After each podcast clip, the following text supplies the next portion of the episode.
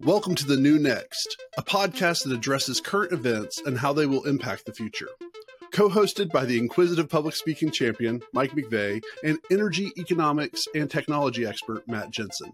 Join us as we explore all things energy, economic, tech, and political, and how they will affect our future. What would you think if I gave you $7,500, but you could only use it if certain criteria was met that is almost no chance of happening whatsoever? Doesn't that sound no. like a great deal? Sounds like a horrible deal.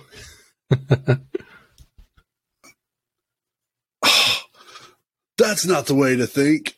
Uh, so we talked recently about the new, uh, the LOL bill is what Matt calls it, but the Inflation Reduction Act and we're going to talk just a little bit about um, something he mentioned with electric vehicle tax credits. Um, you can get up to $7,500 for a new car, $4,000 for a used car, which sounds great until you realize that we might not hit enough batteries. And so we're not actually going to spend the money. uh, it reminds me, oh goodness, what was the, there's like a game show or something that owed millions of dollars to its contestants, but then it went bankrupt. And because of that, none of the contestants got any of the money. Uh, but this is what it makes me think of. Like one person early on will get the tax credit yeah. and no one else will.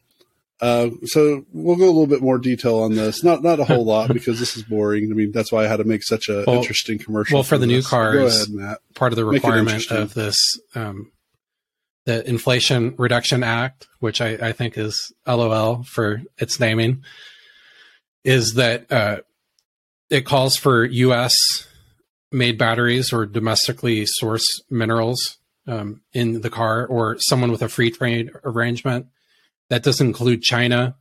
That there's a a lot of these are made, so it would be you know right. kind of like South Korea, uh, U.S., Germany, um, for instance Mexico, but it's there's just not enough capacity right now for that. So I think it's kind of uh,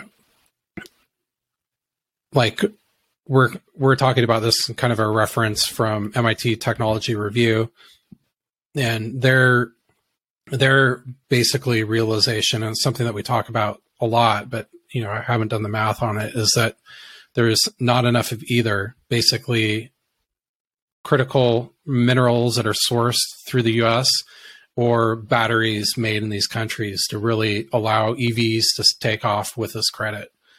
So the used cars, the $4,000 hmm. credit hmm. isn't related to this, but the $7,500 credit is. But but it's it's okay, you know sorry, like a lot of the people buying EVs are trying to buy new EVs. It's another restriction these, these days. Uh, I think it's about 5% of annual sales volume um, right now as of 2020.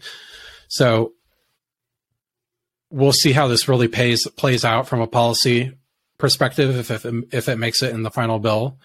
But it is, I would say, um, it's a good incentive to build out these domestic industries and in industries uh, for our free trade partners like South Korea, Germany, Mexico, etc., Canada.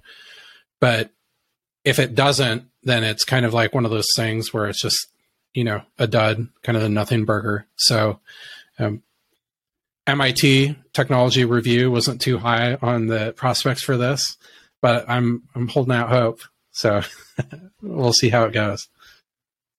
Aw, if you would like to learn more about the New Next podcast, find us at thenewnextpodcast.com, where you can suggest a topic you would like for us to cover. If you enjoyed what you heard, share the podcast, tell a friend about it, or rate us with five stars.